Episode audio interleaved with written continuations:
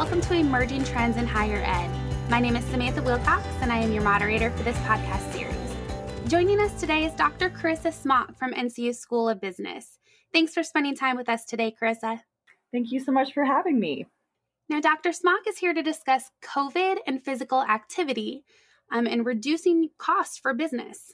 Now, Dr. Smock, what is your role at NCU in relationship to our topic today? Hi, well, I am an associate professor in the School of Business teaching health services courses and chairing health services dissertation committees. My research areas include building a culture of wellness among a virtual team, as well as linking primary care to physical activity in parks. Most recently, I've been fortunate enough to collaborate with another School of Business faculty, Dr. Marie Bakari, as well as an alumna, Dr. Lisa Schinder, on research around the potential disruption of educational inequality through uncovering barriers as well as facilitators to physical activity before, during, and after the COVID 19 stay at home orders. Uh, Dr. Schinder and I have also collected this information from what we'd like to call park enthusiasts, or those who tend to um, already uh, engage in park activities. And, and what we're looking at there is to better understand changes in nature based physical activity, as well as stress levels uh, before and during the pandemic, and also the relationship to socioeconomic shifts. Uh, and these can include things like employment and childcare. Oh, that's very interesting. Now, why is physical activity so important during COVID? It is something that, if you are physically able and you do have a safe place to do it, that we can do right now. There is so much uncertainty, but what we do know is that exercise during a crisis can reduce stress and strengthen the, the immune system. So there's three areas here. So there's this protective factor of strengthening the immune system to fight off COVID 19. Um, then there's the fact that if we do this outside, we can absorb some vitamin D um, and incur some further stress reduction. Uh, and finally, the protection against other chronic conditions that might weaken the immune system and then in turn make it harder to fight off COVID 19. Um, and as I was getting at earlier, at the same time, we know that there's these socioeconomic disparities that are very clear during the pandemic and all of the events that we see going on in the world today.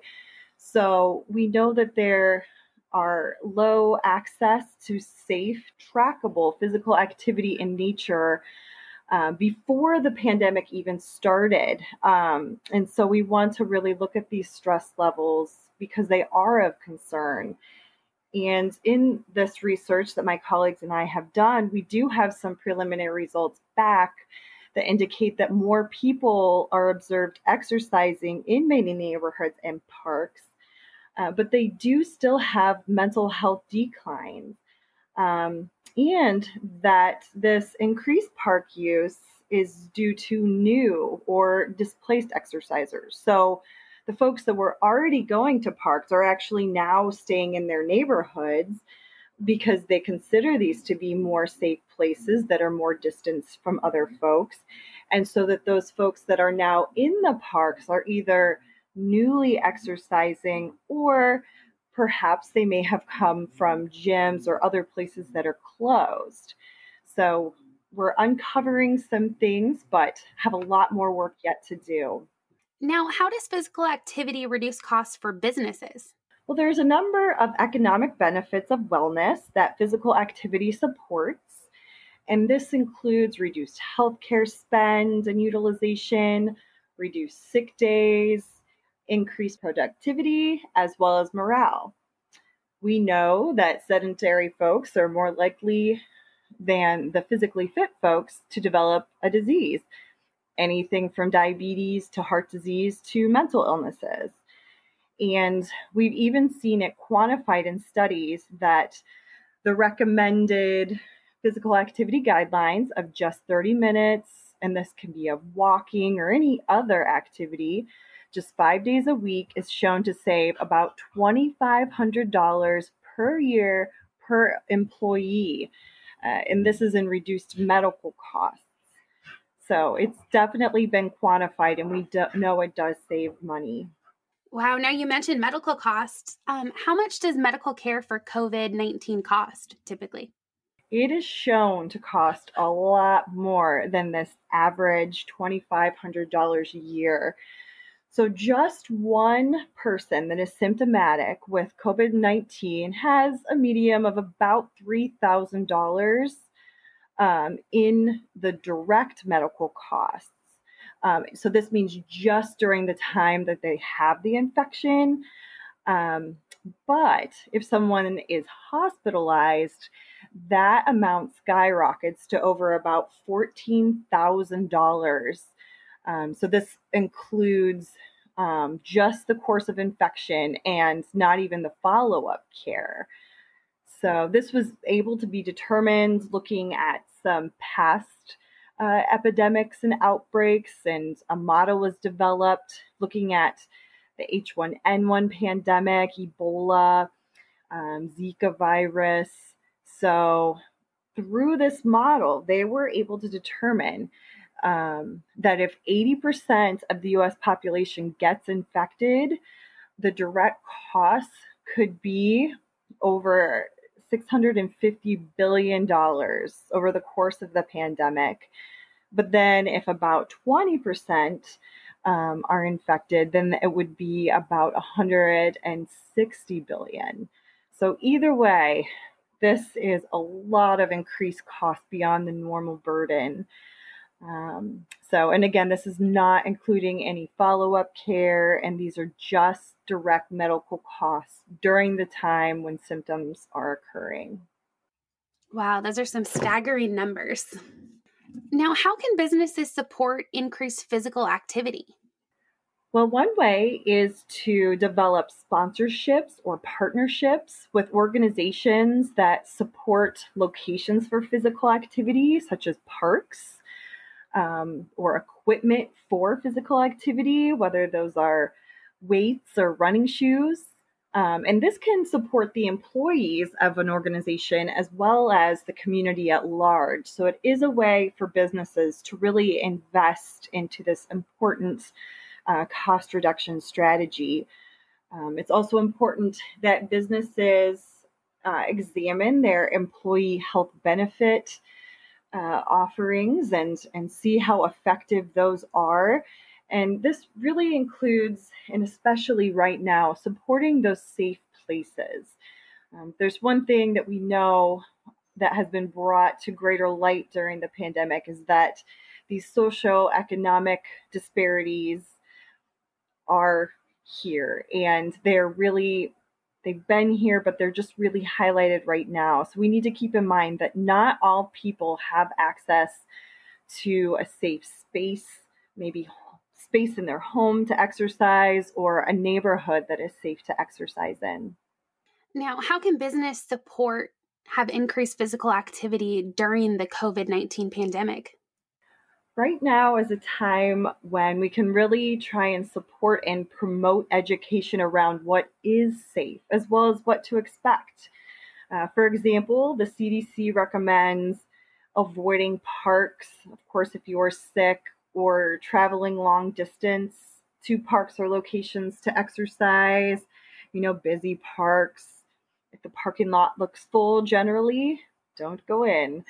Um, and just just noting that some of those amenities that we're used to are not going to be available, like restrooms and water fountains.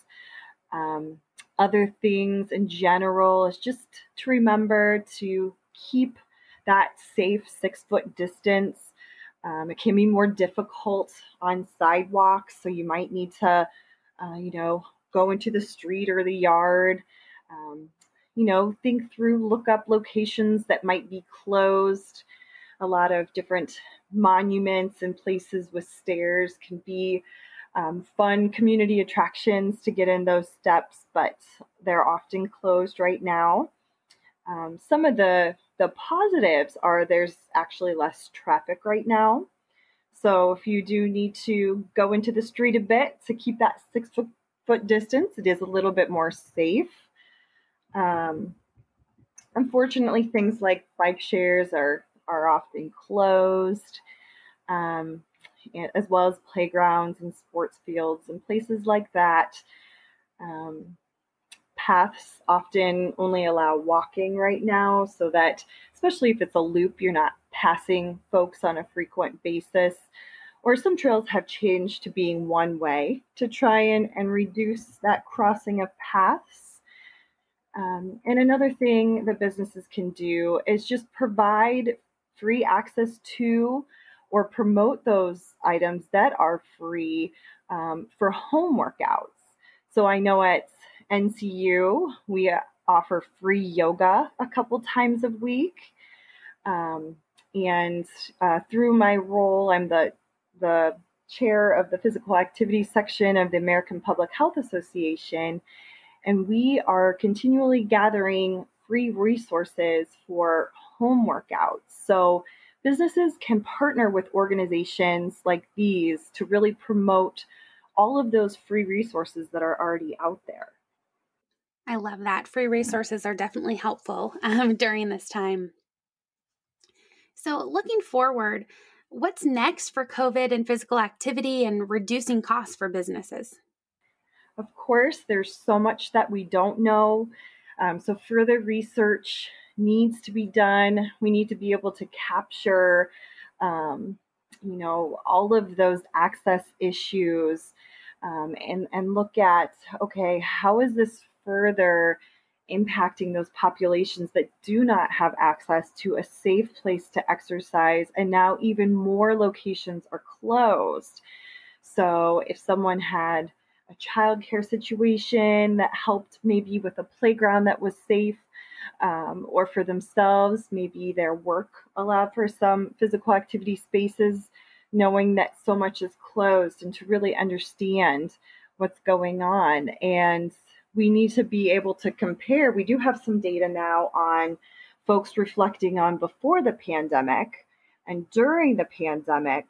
Um, but the next steps that many folks are doing, including myself and the other folks on the research team, um, is planning to collect more data for after. And we don't exactly know what after means or when after might even occur.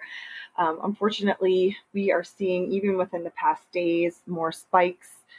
Um, unfortunately, so it looks like we might go back to these stay at home orders, which is why it's more important to even adjust your research and say, okay, well, we had this plan to collect before, during, or after, but maybe we need you know, another point of during, you know, during phase two, when when folks had the chance, you know, during uh, the initial closures to make changes and adjustments and see how those might change um, if things had opened and then close again. Um, and that way we can really analyze data and try to determine how to reduce some long term um, costs and economic implications and for all populations. Um, and in this way, we can then develop some verifiable information um, and and help these times be a lit, bit less uncertain to understand how physical activity and stress are impacting these different social economical dynamics throughout this pandemic. Wow. Well, thank you so much for spending some time with us today, Dr. Smock, and sharing your research and um, tips and tricks and thoughts. Uh, we really appreciate it. Well, thank you so much for having me. Absolutely. Now, we have additional episodes that will be shared in the coming weeks from those in the NCU community. And on behalf of Dr. Carissa Smock, this is Samantha Wilcox reminding you that at NCU, you have what it takes to change the world. We offer what it takes to make it happen. Until next time, Goodbye.